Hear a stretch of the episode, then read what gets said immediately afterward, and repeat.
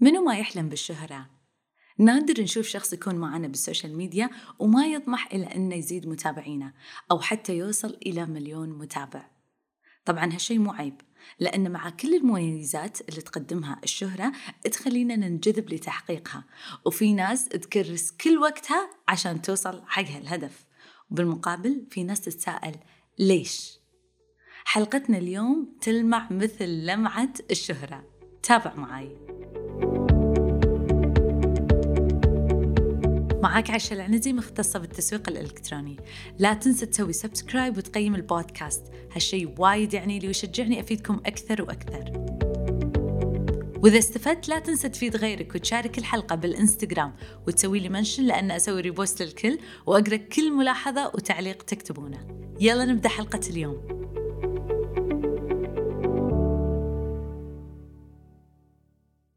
علماء النفس يقولون أن الانتماء والقبول الاجتماعي حاجة أساسية ومطلوبة من نفس البشرية يعني هذا الشيء غريزي فينا. لكن بنفس الوقت في آثار جانبية أو آثار سلبية وايد كبيرة. إذا ما عرف الشخص يحط فيها هدف وصارت عشوائية بدون حدود راح يكون فيها تخبط كبير وثمن يندفع وتضحيات بالوقت والجهد والعلاقات. على غير سنة عشان كذي اليوم حلقتنا عن استغلال موهبتك أو مهاراتك اللي أنت تتميز فيها بطريقة احترافية. بالبداية شنو يعني أصلا brand شخصي؟ يمكن هذه من أكثر الأسئلة اللي توصلنا. إحنا متعودين نعرف brand business متعودين نعرف نشوف العلامة التجارية للشركات. بس شنو أصلا brand شخصي؟ غمض عينك وتخيل معاي أي مشروع يبيع product هذا ال product بدونه ما راح نقدر نأسس الشركة. نفس الشيء أنت. أنت هذا ال product أو المنتج اللي راح يعتمد عليه brand ك الشخصي بكل بساطة. أصحاب المنتجات في شركاتهم يستثمرون بقسم ال R&D في البحث والتطوير للمنتجات. وبالتالي الشركات الناجحة في مجال المنتجات نجدها دائما ها دائما تواكب أي تطور يطرأ في السوق وأي تغيير تكنولوجي. لو شنو كان المنتج؟ نجدها دائما تجد طريقة للمواكبة والاستمرارية. تخيل الحين أنت ماسك نفسك كمنتج بين إيدينك في المجال اللي أنت اخترته شلون راح تطور نفسك؟ على شنو يعتمد مجالك؟ وشنو يحتاج هالمنتج من أدوات للتطوير؟ هل راح تواكب التكنولوجيا؟ هل تقرأ وتبحث دايما؟ هل عندك معلمين و mentors تطور نفسك من خلالهم ويساعدونك على النجاح باستمرار والانتقال من level لآخر؟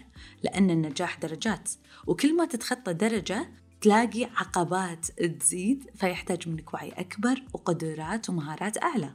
عشان كذي وايد ناس للأسف نشوفهم الله عطاهم مواهب ومهارات الكل يتمنى عندهم. لكن دائما يتعرقلون. أنا أشوف وايد عندي ناس يجون ياخذون استشارة أقول ما شاء الله هذا راح يطلع ملايين.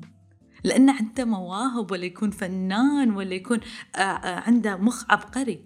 لكن سبحان الله عندهم عراقيل نفسية ومو مستعدين فما يقدرون يوصلون حق هدفهم أو يستثمرون نفسهم أفضل استثمار. منو فيكم لما طلع ريلز واجهوا صعوبة أنهم يتأقلمون ويستمرون بنفس الجودة والإنتاجية في المحتوى؟ هل واجهت نفس هذه المشكلة؟ نرد مرة ثانية. حط نفسك مكان ال business.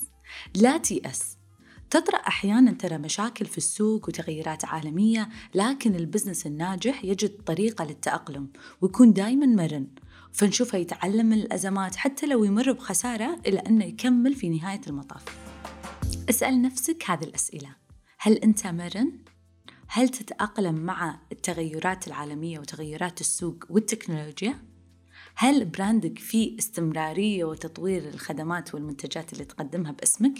سواء كنت أنت تقدمها باسمك منك شخصيا باسمك أو من فريقك باسمك. الاثنين نفس الشيء. كلهم يندرجون تحت ال brand الشخصي. فباختصار ال brand الشخصي هو رقم واحد حط ببالك الخبرة. رقم اثنين المهارات. رقم ثلاثة شخصيتك ال character مالك. وطبعا ال character هو كل شيء. شلون الناس يشوفونك شنو الصورة اللي يكونونها عنك في أرض الواقع وتنعكس انعكاس كبير في ال social media من خلال المعلومات اللي تقدمها عن نفسك أونلاين من خلال المحتوى عشان كذي مهم جدا تطوير الذات نفسه يكون حقيقي. فإذا أنت تبي صورة أو نمط معين لازم تبذل جهدك عشان توصل هالصورة صح. توصلها من خلال lifestyle من خلال روتينك من خلال طموحاتك الخدمات المنتجات من خلال موهبتك أنت تخصصك ال tone اللي أنت تتواصل فيه معاهم واللي تتميز بإتقانه. طبعا أيا كان هذا التخصص اللي أنت موجه يعني أو, أو اخترته حق نفسك حق ال personal brand سواء كنت تضحك الناس تعلمهم فيزياء تدربينهم على الميك اب واللبس كله يندرج تحت ال personal brand في 2018 كنت في مفترق طرق. كان عندي شغفين ورؤيتين وموهبتين. وطبعا أنا متأكدة أن وايد منكم الحين يسمعني وعنده نفس المشكلة. يحتار ما بين تخصصين يأسس فيهم ال brand الشخصي لأن أنا أدري كثر تأسيس ال brand الشخصي. وايد صعب. كأنك تغرس بذرة وتنطر سنوات عشان تشوف ثمارها. هالشيء مسبب لي حيرة وايد كبيرة. أنا بديت العمل في سن صغير وأنا طالبة. وبديت في مجال التسويق يالي أوفر وتعلمت التسويق الإلكتروني بعمر وايد صغير. فلما تخرجت من الجامعة كان خلاص عندي سمعة في السوق يعني ما كانت براند شخصي مئة بالمئة بس كان في سمعة بالسوق يطلبوني بالاسم حق تسويق المشاريع. أنا عايشة آه، مسوقة ناجحة عايشة مسوقة وصلت مشاريع عايشة شغلها وايد حلو بالتسويق وخاصة بالإنستغرام فطلعت علي هذا السمعة.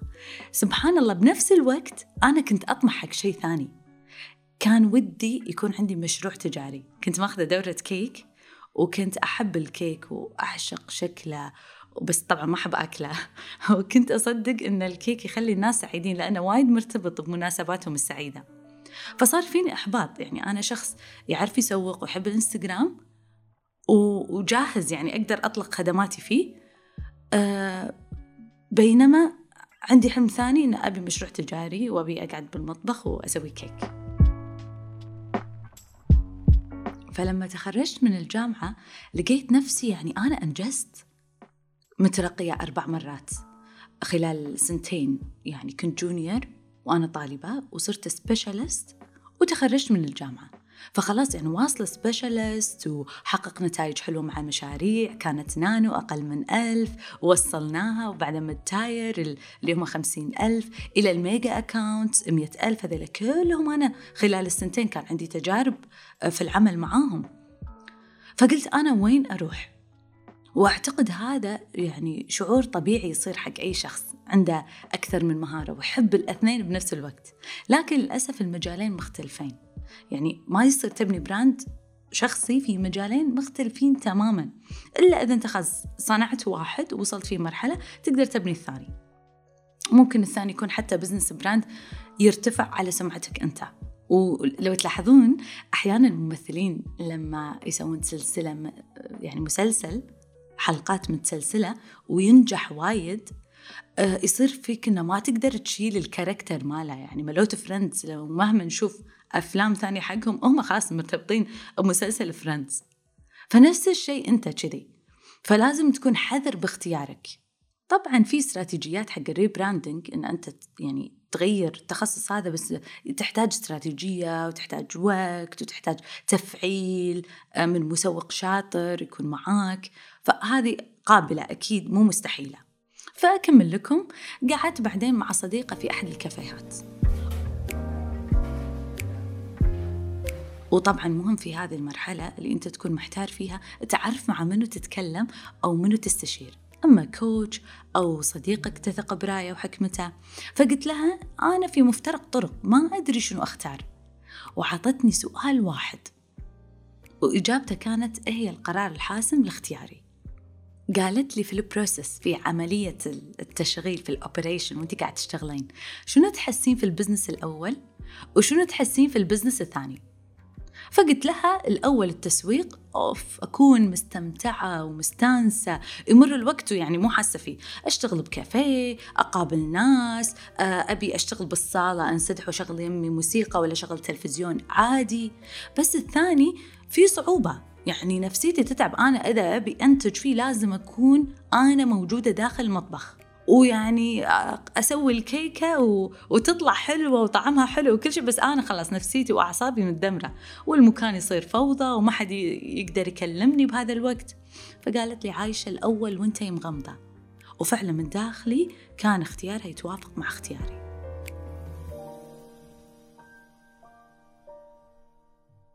طبعا الفكرة من هالشيء إنه مو بس تختار شيء أنت تحبه طبعا أكيد لازم تتقنه بس ليش مهم تحبه؟ لأن ال personal brand هو وظيفة 24 ساعة.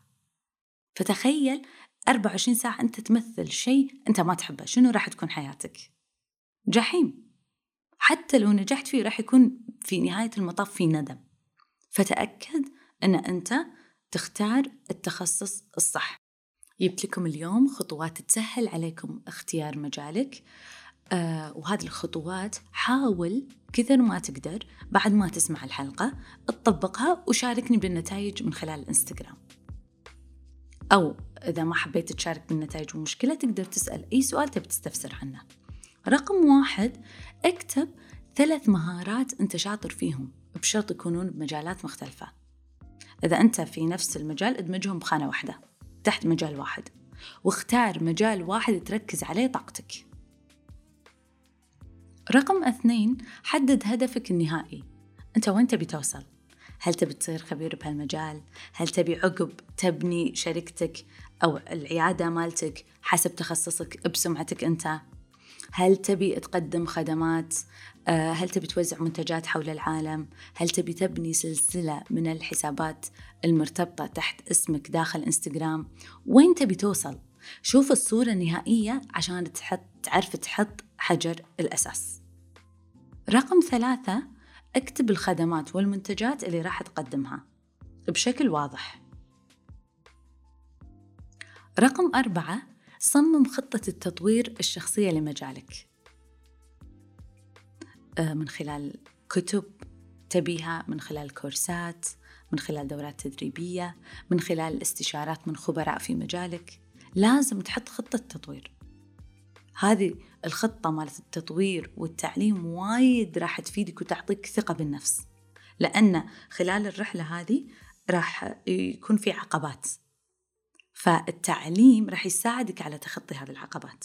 ايا كانت خطة التطوير الشخصية يعني مو شرط تكون يعني آه شيء في مجالك أنت. خلينا نقول مثلا أنت تسوين كيك ك brand شخصي أو تسوين ميك اب مو شرط تكون خطة تطوير عن الميك اب بس.